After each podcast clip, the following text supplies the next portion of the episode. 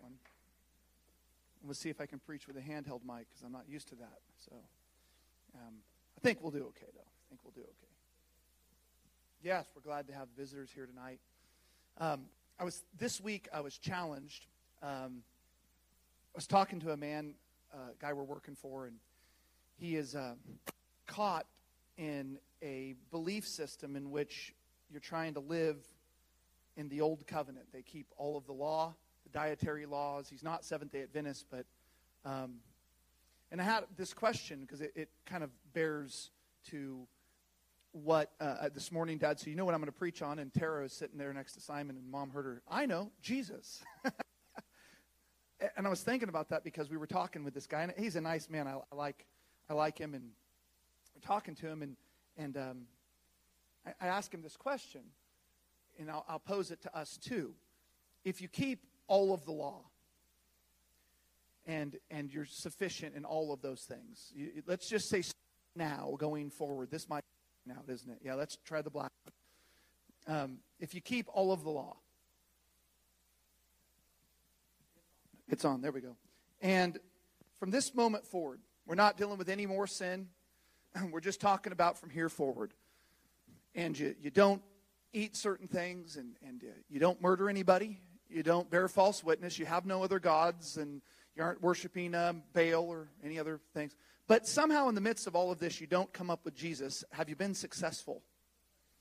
And so then I, I take that to New Testament. Then, if we understand doctrine, and we've got Pentecost, and we've got um, the, the do's and the don'ts, and we've got our order of the way that we do service or don't, whatever church you're in, and somehow we don't get Jesus in that, do we really have anything? And so we can get all of this understanding. We can we can uh, understand how, how things should function. We can have our beliefs about how things should work. But the ultimate thing we must get is Christ. And so the, the effort, this is what the apostle said. He said, I labor like a woman who's travailing in birth. I labor until Christ be formed in you. And I'm thankful for that. I'm thankful for all the years, Dad, that you've done that. Um, you come here long enough, you're you're going to hear the same it's not the same message. It's not regurgitated. It's just a different angle on the same message which is christ. Paul said i choose to preach christ and him crucified among you. Amen? And we're thankful for that. I got to get here and turn this screen so it doesn't shut off on me. Um, so th- the other thing is i want to say before i get started and you can open your bibles to the book of second kings in the sixth chapter. Second kings chapter 6 and uh, as you're turning there i want to say this that um, next week, being that a lot of times on Wednesday, I don't know what we're doing. Dad, were you planning on having Wednesday service the night before Thanksgiving? I just didn't know because I, I was going to take the time. Yeah, usually we don't. So good. So then Sunday, we're going to go have service. We're going to go eat. And we're going to come back in here. And I want you to muster up a testimony, a Thanksgiving. Because if you haven't been able to testify about the Lord in a year, it's a good time. And we've always been pretty good about that. But I, one thing I have noticed is since we've got in this place, it used to be when we were in California, we take 15, 20 minutes sometimes in testimony. You're almost going, well, we got to move on. We got too many testimonies tonight. And uh, sometimes we can get a little quiet. And I want to make sure that we're giving the Lord. And I've, I've got a message already. It's going to spin off of where we're at tonight. But I just want to share something quickly. And then we're going to I'm not going to make anybody do that, but I just feel like the Lord would have us to, to say thanks for where He's brought us. Amen? How many are thankful for what the Lord's done in your life? Uh, I'm thankful. So, what I read here in the book of Second Kings, I know this is weird because I took a text out of the Old Testament, which is not common for me. I, I get it from my dad, so you'll have to forgive me. Second Kings chapter 6. I want to read the first seven verses. And the sons of the prophets said unto Elijah, Behold, now the place where we dwell with thee is too strait for us. Let us go, we pray thee, unto Jordan. Take thence every man a beam, and let us make a place there where we may dwell. And he answered and said, Go ye. And one said, Be content, I pray thee, and go with thy servants. And he answered, I will go. And so he went with them and when they had come to Jordan, they cut down wood. But as one was felling a beam, the axe head fell into the water. And he cried and said, Alas, my master, for it was borrowed. And the man of God said, Where fell it? And he showed him the place. And he cut down a stick, and he cast it in thither. And the iron did swim. Therefore, he said, Take it up to thee. And he put out his hand, and he took it. Lord, I ask you tonight that you would anoint me. I know you have laid this upon my heart. God, but I pray that you would anoint me, God, to be able to deliver what you have placed. God, I pray that you would bless your people, that you would speak to our hearts according to your word, and you would cause us to be moved and changed by your word toward us, Jesus. And we give you the praise, and everybody say, Amen. I'm going to spin off of a title that I don't usually give titles, but I, want you to think about it this week as you're thinking about your praise, your thanksgiving. Spin off a title that Dad has been using a little bit lately in his favorite song. But I want to talk to you uh, about a place, the place to find what is lost. The place to find what is lost. So, I, it is believed that possibly Samuel had established these schools of the prophets. We don't know exactly. It's talked about in the book of First Kings and Second Kings, you see this terminology. It's not really used anywhere else, but in, in these two books, we see this used. Uh, apparently, they existed at both Bethel and Jericho, it's supposed. Um, they we believe that this probably this passage of scripture was happening at Jericho because of its proximity to Jordan. The schools were supposed to be training centers for prophetic ministry. And when their leader or prophet would die, then the community of prophets or the guild of prophets would then elect the next prophet. But before we get too excited about this whole concept, I want you to think about BSSM, Bethel Supernatural School of Ministry. You know, we all we all know what that's about. I don't know about the Oklahoma people because we lived right next to it. The school of the prophets. The problem that I've got with the school of the prophets is that I am struggling to find where even one of these prophets, of the sons of the prophets, was selected by God to the office of an Old Testament prophet. I don't see it. In fact, in the book of Amos, in the seventh chapter, Amos will say, I am not a prophet, nor am I the son of a prophet. He didn't come from the order of the prophets. And we've got this school that's been set up, and, and you know, I, have thought about that a lot. Now, we're going to we're gonna obviously cover ground with all of the thoughts that we have. We all share like mindedness, and so we're going to cover ground. But I've thought a lot about how that God uses people who are hungry and willing to do his work, and it really doesn't matter where you've been trained. Training is not the, the pre qualifier to use in the kingdom of God. And so, of all of the sons of the prophets that we see here in the second book of Kings, in the sixth chapter, I struggle to find anywhere where God used a single one of them. None of the minor prophets, none of the major prophets came out of this group of the sons of the prophets. God does not select ministry by birthright. He does not select ministry by election. This is why you'll never see an election in this church. We're not going to elect a single person to a single position. This is why you will never see a board in this church. Because that is laity rule. It's not set down by God. God does not operate in that manner. And everybody say amen. Imagine people sitting around and voting on the will of the Lord for his body. Just think about that concept for a minute. How is it possible that we could sit here and vote on God's will for this church? And I, and I, think about this often because we couldn't sit down and all agree on one meal that we would all eat. Some of you are gluten free, some of you are sugar free. I'm extra gluten, personally. We, we couldn't agree on what to sit down and eat. We can't even agree on all going to Braum's tonight, frankly. But somehow we're going to come together and vote on the will of God for his people? I mean, this is just a foreign thought. And, and the thought then comes up well, the pastor has too much power then? Well, this church is not going to operate under the power structure of the world. No church should. It's funny because when you look at church history, and Dad and I have both like that, I know Dustin does too. And when you look at church history, you're going to find that very frequently, almost always, whatever the country of that church is, that that church, the, the major church of the country begins to look exactly like the government of that country. It operates exactly as government operates within that country. So election doesn't happen in countries of dictatorship. Election happens in America where everybody's voice is heard and we argue over what toilet paper to buy for the church bathroom. That's the stuff that, that Pastor saw growing up. And I remember I was a young man when, when Dad planted this church, and we've never, we've never gone down that road. I remember somebody coming to him when we were doing discipleship and saying, Pastor, I don't want any of my money going toward discipleship. And Dad said what he should have told him was, We're going to use your money for toilet paper. We're not getting the direction of the Lord for the body, his body, by voting, by birthright, by man of God syndrome. That isn't it.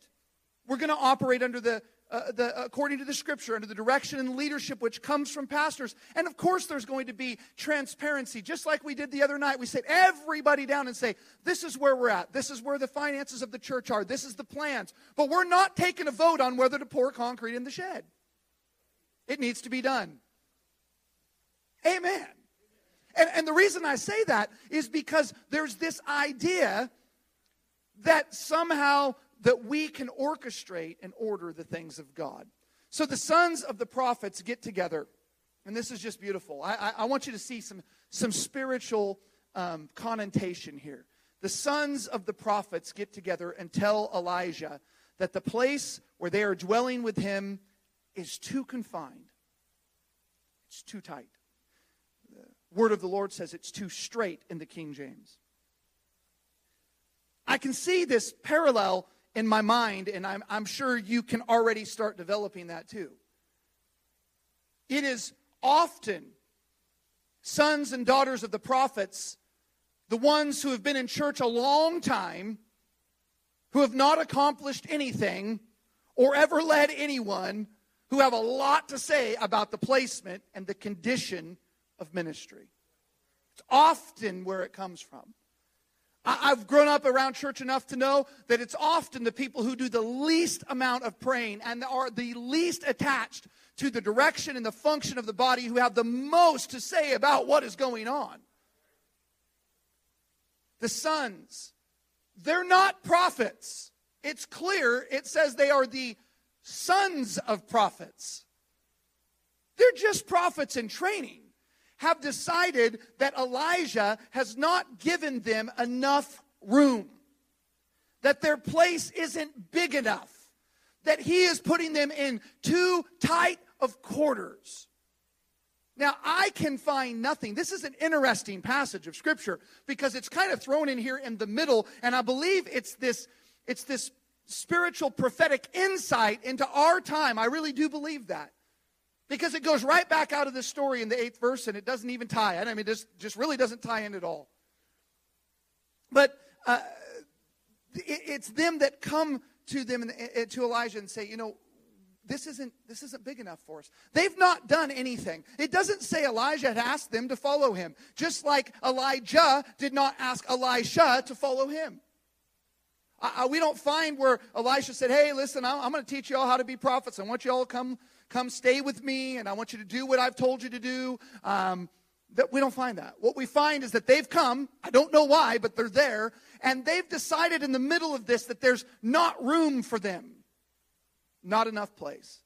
So they last ask Elijah to go cut wood with them so that they can make their own place there, is what the scripture says. Now, commentators are going to give all kinds of ideas, and nobody really knows, but it, it's apparent to me that, that they are trying to get into a position, at least, where they're not any longer under his roof. Everybody could follow that and say amen.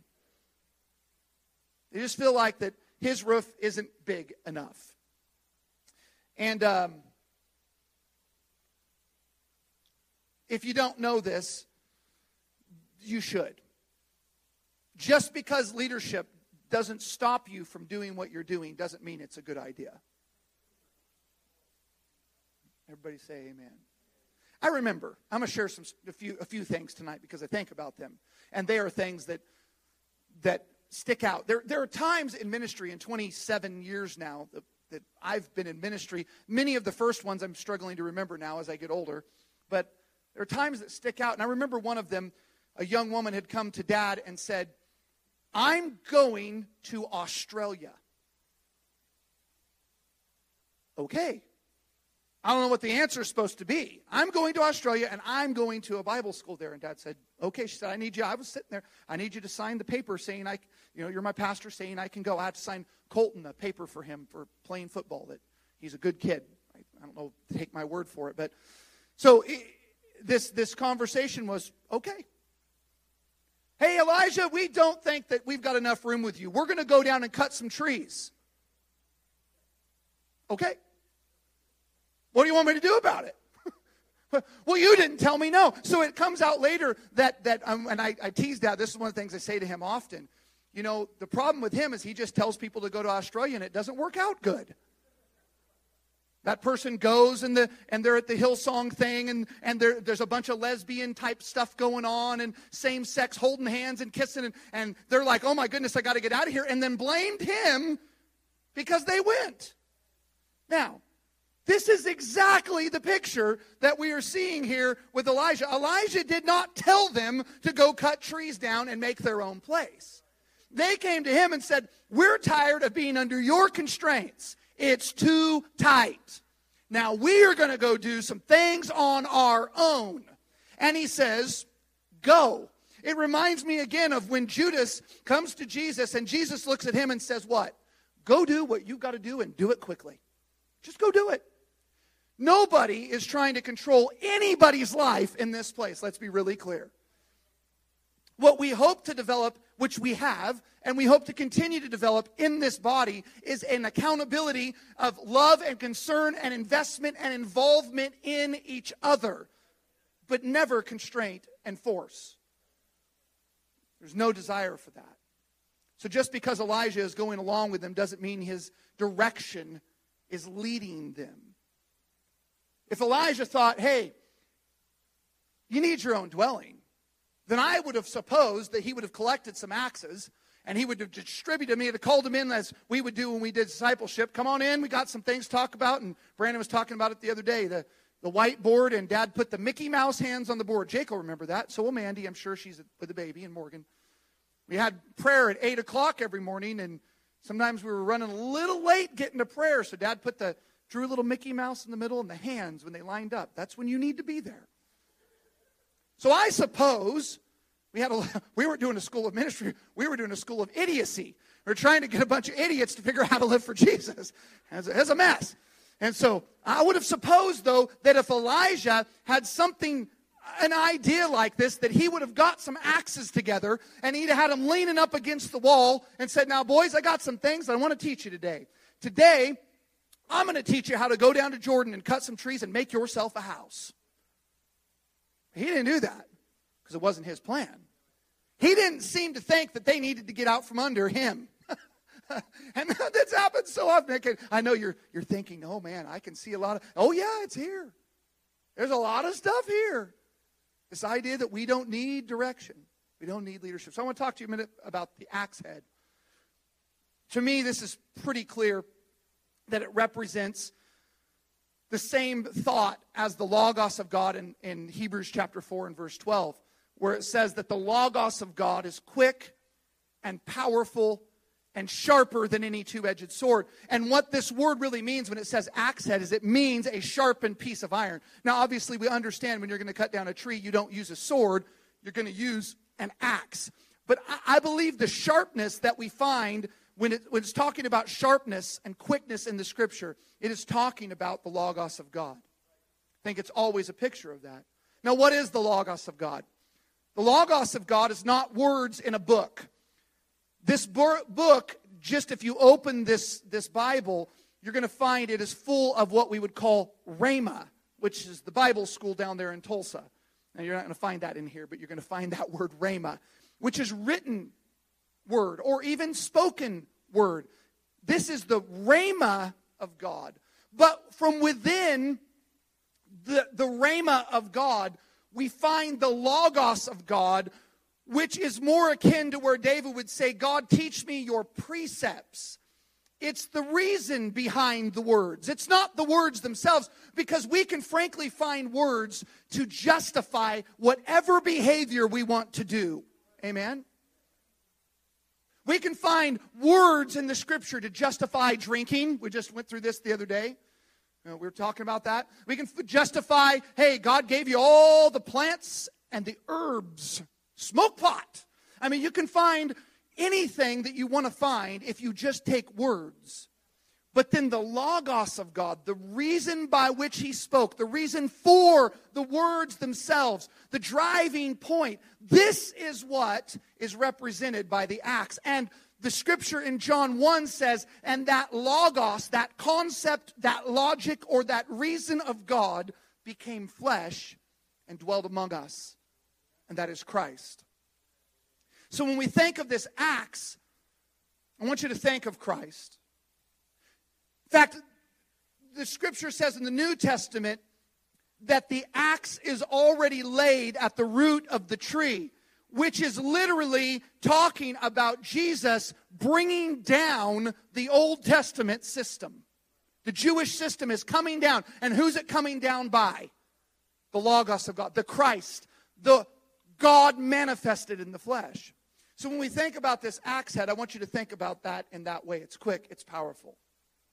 So now you've got a bunch of immature, underdeveloped children of ministers who've never done anything, busting out with energy and vigor as they see the opportunity to build their own place. Let me give you a sign that you are not ready to make your own place when you have to borrow an axe because you don't own one yourself. You have no business making your own way. So many people today, so many churches today, are making their own way. A lot of pastors have come up. A lot of young preachers have come up and they're making their own way. But they're making it on a borrowed revelation of Christ. They're making it on something that they don't possess, but they've stole it or they've used it. They've borrowed it from the, the predecessors. And, and we've shared this many times, but I stood in a conference where dad and I had preached, and a man got up who I respected, and he preached about the lines drawn by God that keep us hemmed in, that keep us walking upright. And the next sermon, his son got up and said, We will not honor the lines of the last generation and he surrendered his church to his son. But his son's just got a borrowed axe. His son doesn't own an axe. His son didn't pave the way.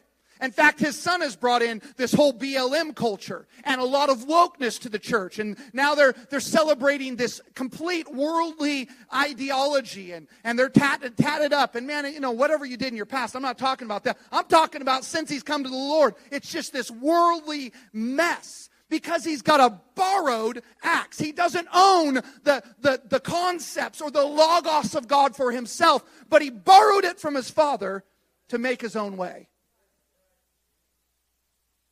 That's why there's so much apostasy in the church. If you are current on Christian culture, you're going to find so many of the men who blazed trails for Christ years ago. Their sons have now taken over their ministries and are completely nuts. Think of Andy Stanley. Anybody remember Charles Stanley? The old bastion beacon of virtue, fundamental teaching. His son is absolutely pro homosexual, gay affirming, everything woke you can imagine. I can't remember the pastor's first name, but Young was his name. And his son came in, Ed Young, and he took a whole different spin, took it to a whole different level. All he wanted to talk about is sex and relationship. Didn't want to talk about Christ. And this happens over and over and over and over because the sons often are not wielding an axe that they own, but they are walking in an area of borrowed relationship, borrowed revelation of Christ. When you think that the place where men of God have labored to see Christ formed in you and your children is too confining, you are swinging a borrowed axe. If you can't recognize the fact that Elijah allowed you to come in his house, paying for you to eat, made the way for you to be provided for, and is trying to pour out into your life, if you can't see that, you're borrowing the axe. You're nowhere near ready to blaze your own trail. But even worse than a borrowed axe is a brittle handle. A borrowed axe, it, it can knock down some things. You can get somewhere with a borrowed axe. But when you take a borrowed axe and you couple it with a brittle handle, you've got a recipe for disaster in your life. A brittle handle is always on a borrowed axe because it is a connection that is not solidly built on your connection to Christ and his body. As long as you're borrowing the axe, the handle is always brittle. If I got two chainsaws and one of you yahoos comes up and doesn't know how to run a chainsaw, and you say, Hey, can I borrow a chainsaw? I'm not giving you my good chainsaw. I'm going to give you the one that when you blow it up, when the axe handle breaks, well, at least it wasn't my best one. It's always a borrowed axe that has a brittle handle. There are a lot of things that can cause us to swing the brittle handle of a borrowed axe. Pride, ego, Dad talked about last week, can cause us to think that the knowledge that we have to build our own place is sufficient. I see this happen often. Austin sees this happen often in construction. I remember um, Steve Woods, the cabinet maker. We installed cabinets for Steve, and Austin worked for Steve for a while. He had a woman come in. He said, Well, he told us, he said, DIY network and home and garden television is ruining our society. He said, I had this woman come in the other day and she said, I want a vanity made for my bathroom. And uh, it's going to be four foot by, you know, two foot, and a sink, and these certain drawers, and these certain doors, and, and so on and so forth. And so he said, okay. He mm, took down the, the drew the dimensions, kind of drew it up how she wanted. Said, it's going to cost this much. And she said, okay, sounds good. And sat down. And he looked at her and waited for her to leave, and she didn't leave. And finally, he said, can I help you, ma'am? And she said, Oh, I'll wait.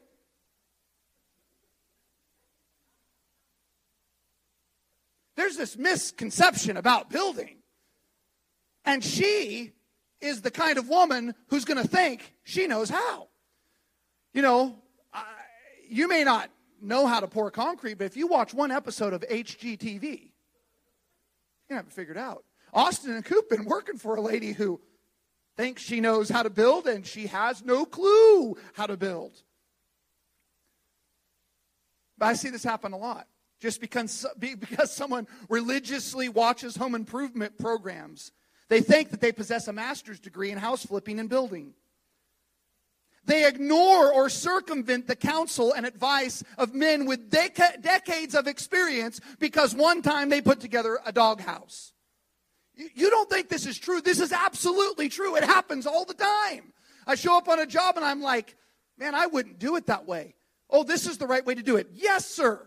Gladly we'll do it that way. Because you built a doghouse. Pride is a flimsy handle because it causes people to detach from the body, to refuse ministry, to resist corporate prayer because they know better. My difficulty, and I think about this in the sense of building, My difficulty is not the person that I show up on the job and they say, Man, I don't have a clue. Just, I need this done. You tell me how it needs to go. My problem is the job I show up on with the person who knows just a little bit.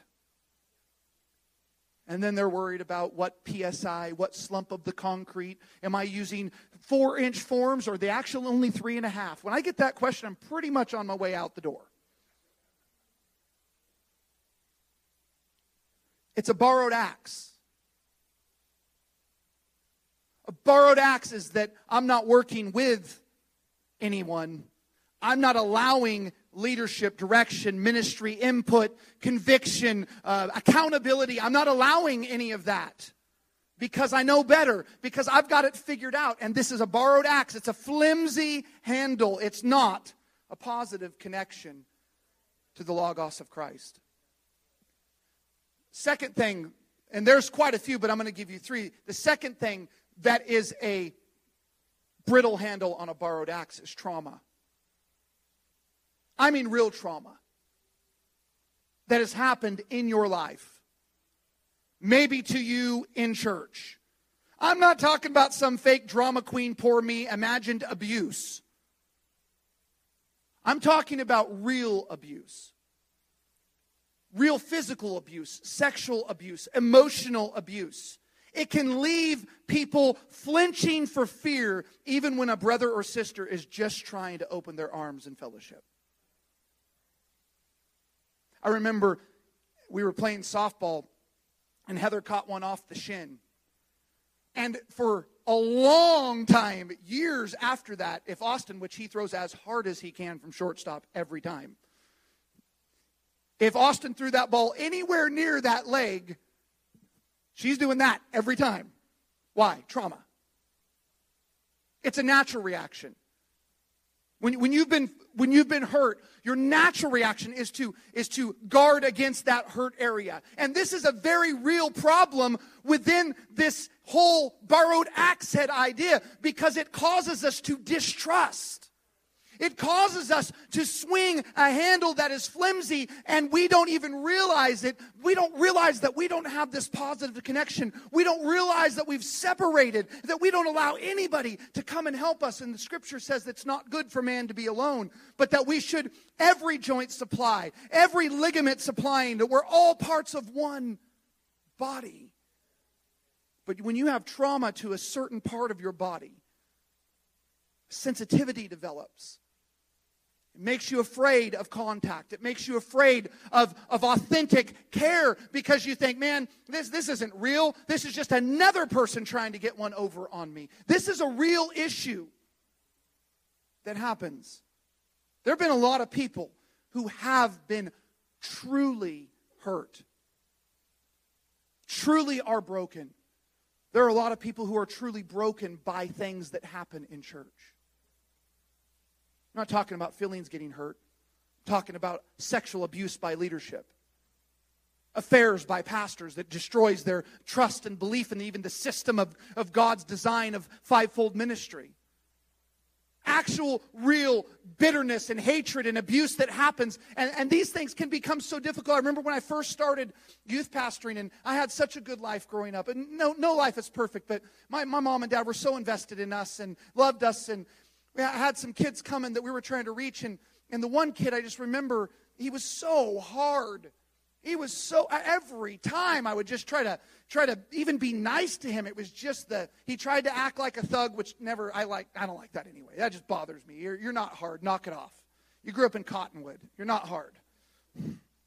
That's like growing up in Ch- Chelsea for you Oklahoma. You're not hard. You're, just a, you're a country boy. Stop acting like a gangster. I didn't like it, but I didn't understand what his problem was. And I remember just being aggravated. Like every time I try to reach out and, and, and even be um, a positive thing in his life, I'm not telling him what to do, just trying to put my arm around him. And he just, man, he's stiff arming me, and, and it just aggravated me. And, and it took me some time to realize that I didn't understand the trauma of his life. I didn't understand the mistrust because I only had people around me I could trust. Trauma makes us walk alone in pain rather than risk further abuse. It's a borrowed axe. it's a weak connection to Christ, where we miss the love, the support, the strength, and the direction of his body. And the third thing that is a very brittle handle on a borrowed axe is bitterness. We've heard about this over the last little bit. The Lord's been trying to speak to us in this area. And I think it's because there is no greater threat to us as as sold out Christians. The devil's not going to get you to, to go out and become a drunk. The devil's not going to get you to go out and become a, a, a drug addict. He's not going to likely get you. Uh, we, we have such great accountability. We talk about this with the, the men and women where we're just, we're very close. He's not likely going to get you to run off and have an affair. But where he has an avenue in every single one of our lives is bitterness surely will cause us to lose the cutting edge of Christ in our life. It will cause us to look at lifelong examples of Christ and only see errors. Bitterness will make us trust in brittle friendships over proven leadership. Bitterness will make us trust in unproven ministry out of spite for proven ministry. I'm going to give you an example, and I won't say names, but I'm going to give you an example of how ridiculously far bitterness will take you. And this is not a very old example.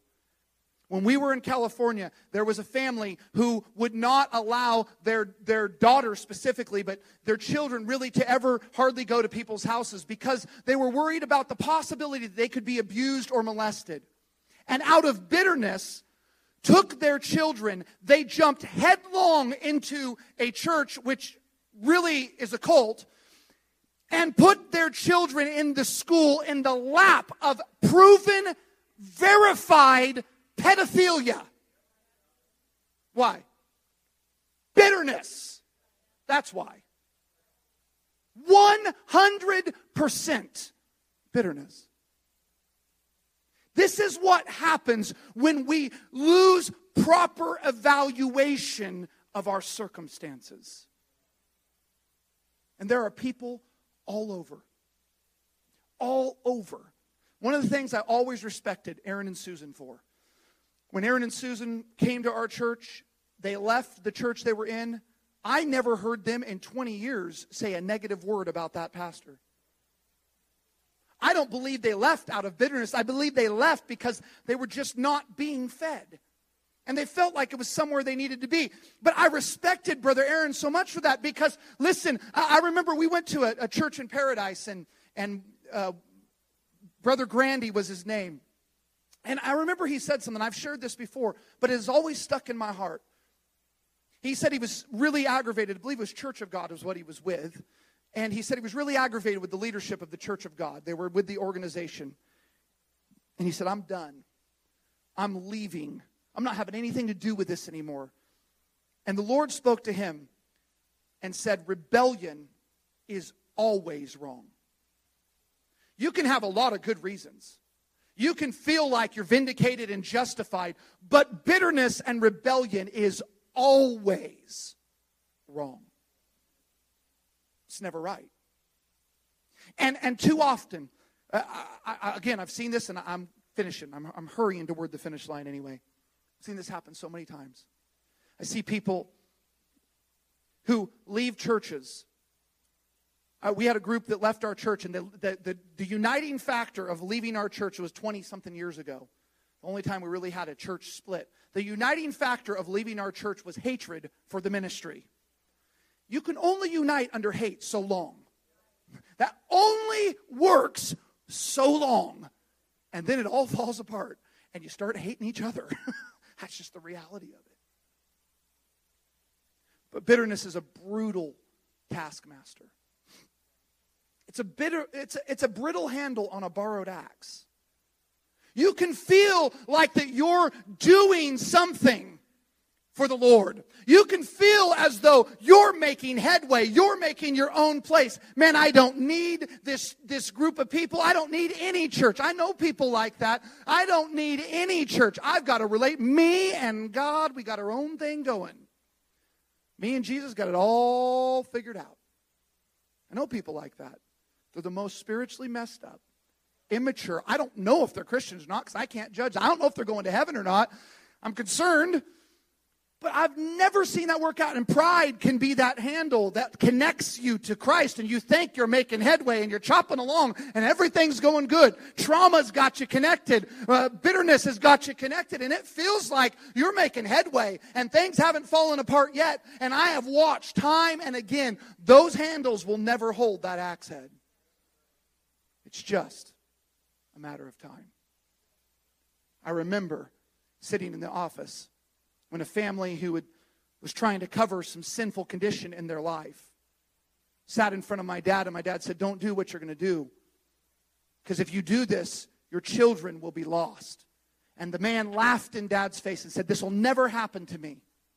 And it exactly happened as it was said. Why? Pride and bitterness. You can swing a borrowed axe for a while. And it might seem like a good idea. But when you borrow something, it's just a matter of time before it breaks. I remember dad has shared that when he was a young guy, they were broke, poor as Job's turkey. Somebody asked me what that means. It means poor. Didn't have anything, had to borrow a weed eater from grandpa. And he said he got that thing home he pulled that, I think it was a weed eater, right? Or was it a lawnmower? Weed eater, yeah. Pulled that cord one time and it started up and it started a sputtering and spitting. He said he shut that thing off, ran it back over to grandpa and, and left it there. And a couple days later, grandpa started that thing and fell apart. He said, Man, that weed eater just no good. And dad said, Oh, wow, I don't know. You borrow something, it's just a matter of time before it breaks. I don't like to borrow from my dad. I just go buy it. Dad always said, man, you borrow it, you're going to have to go buy it anyway, but then you got to go buy it for the guy you borrowed it from. I'll just buy it and own it. I don't want to have to buy it for somebody else. Just a matter of time. You can't swing a borrowed axe head very long before it breaks. The handle's always brittle because it's borrowed. It really doesn't matter how you got where you're at. Pride, trauma, bitterness, or a number of other things. The fact that Christ, I, have shared this many times, Dad kind of alluded to, to it today, that, that when I was growing up in the, in the holiness church that we had grown up in, and all of the wild stuff, the running around, the rolling in the floor, all of that stuff that I had seen my whole life, I never was given Christ, and therefore I was swinging a borrowed, I didn't know I didn't know the Lord and it hits me at about 16 and a half years old. I don't even know who Jesus is. And what's worse is I don't know how to find him. I don't know how to live for him. I don't know how to change my situation. There's a number of things, and if Christ has never been delivered to our lives, uh, we've grown up in a, in a lot of dysfunction, and we got to work through a lot of issues, and maybe we start going along, and then before too long, we get sideways with our thoughts. There's all kinds of things but it doesn't really matter how you got to where you're at. Now you stand looking over the banks of the river, trying to figure out where the axe head went. I lost Christ in this thing.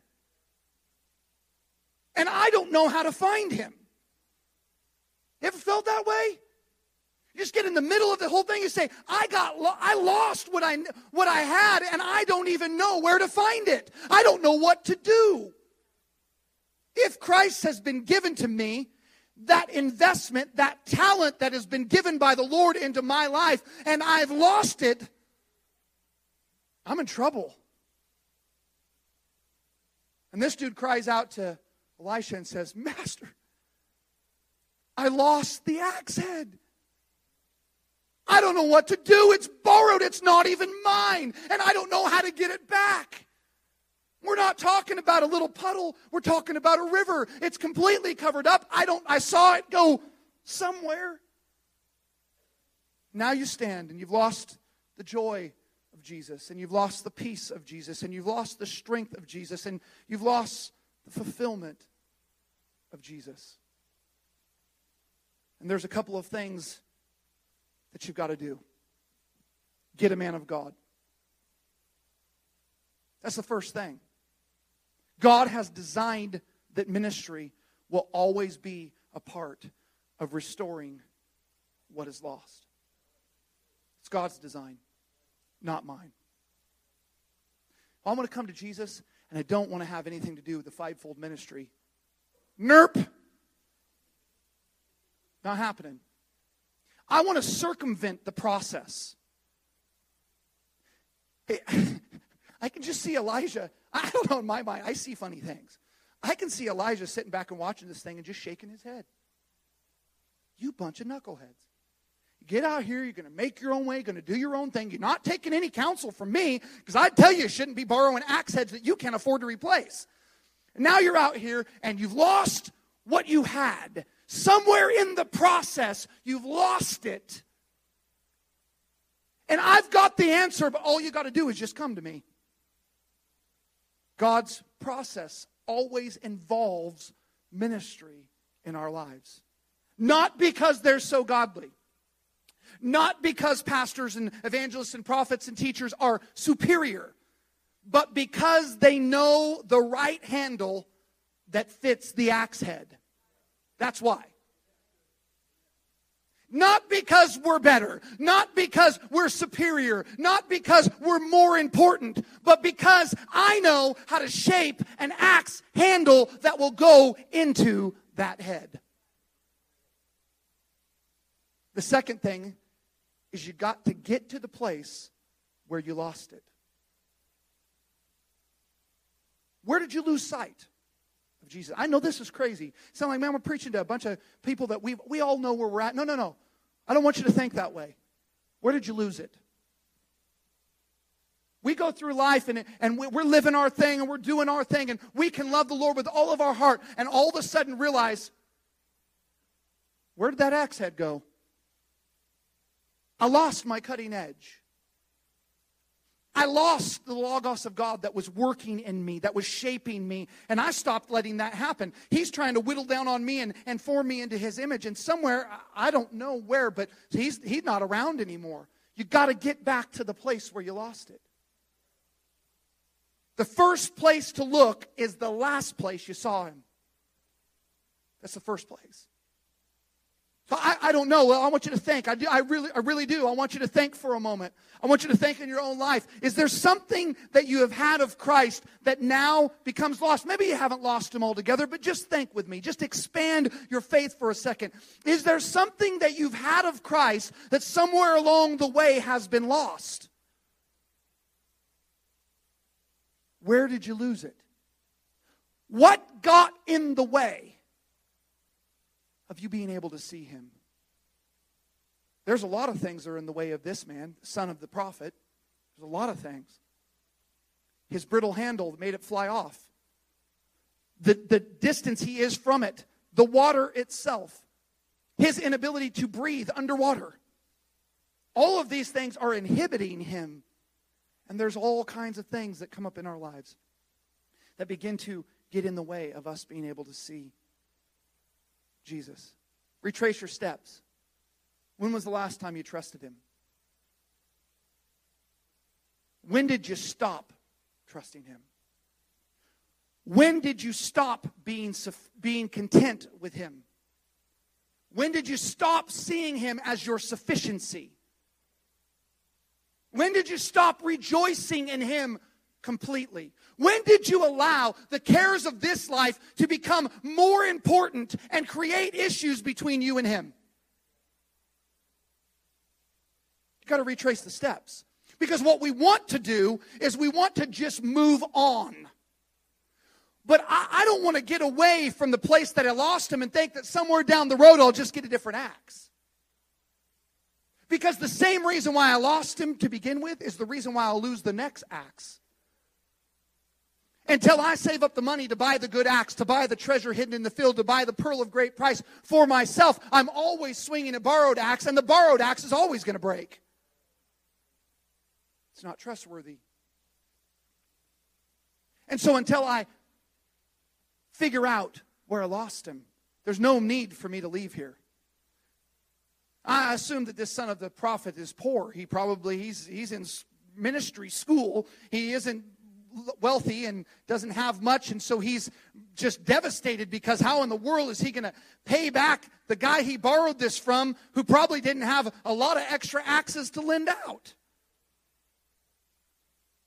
This is where we find ourselves so often with the Lord. I got to get back to the place where I could last see him clearly.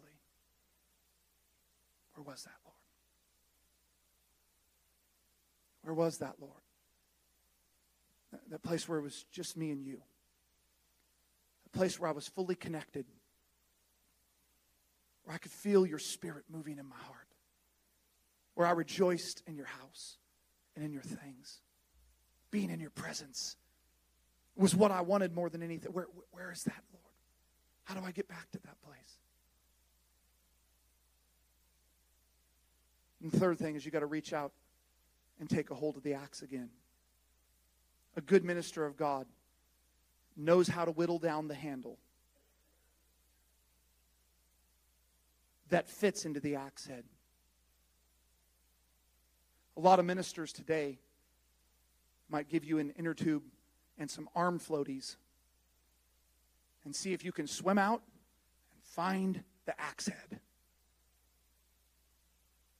But godly ministers of the kingdom can throw a stick into the water and bring Jesus right to you. Bring the truth. T- tonight, I know I'm preaching to so many of us that, that we say, Yeah, I understand that, but man, the Lord has. I, I literally even wrestled with God and said, Lord, I, I don't know. It just sounds like something that we probably already know. But I felt so strongly in my spirit. I am trying to throw a stick into that river and bring Jesus up to where you can take a hold of him tonight. That's my job. It's my duty. And I don't care if you've taken hold of him many times before. I don't care if you think you've already secured the axe. You've got to reach out and take that thing up. Elijah doesn't go get it out of the water for him and say, Hey, I'll take it back. I'm going to take it back to the guy for you now. He says, You reach out and take a hold of it. And the scripture says that he reached out and took it up with his hand. Now, I will say this well, uh, we know most everybody here really closely, I do not know the issues of your heart, but the Lord does. Tonight, I felt I don't always do this, I don't often do this, but I felt the Lord prompt me to say to you tonight there is healing for your life it's in the water. I'm throwing the stick out. And Jesus is coming right up to you. And the question is will you reach out and take a hold of him? We used to sing an old song that said, Reach out and touch the Lord as he passes by. You'll find he's not too busy to hear your heart's cry. He is passing by this moment your needs to supply. Reach out and touch the Lord as he goes by. How long? The Lord says, How long? Do you expect me to sit in front of you before you reach out and take a hold of that axe again? And I just want to ask you tonight if you feel that prompting of the Lord, I want you just to lift your hand as though you're taking hold of something And I want you to reach your hand out. I want you to take a hold of that axe handle. Say, Lord, you're here. God, you're here. You're here to fix. God, Jesus, you're here to bring back what I've lost. I, am not looking for finances. I've lost some of those, and some of them come back and lost more.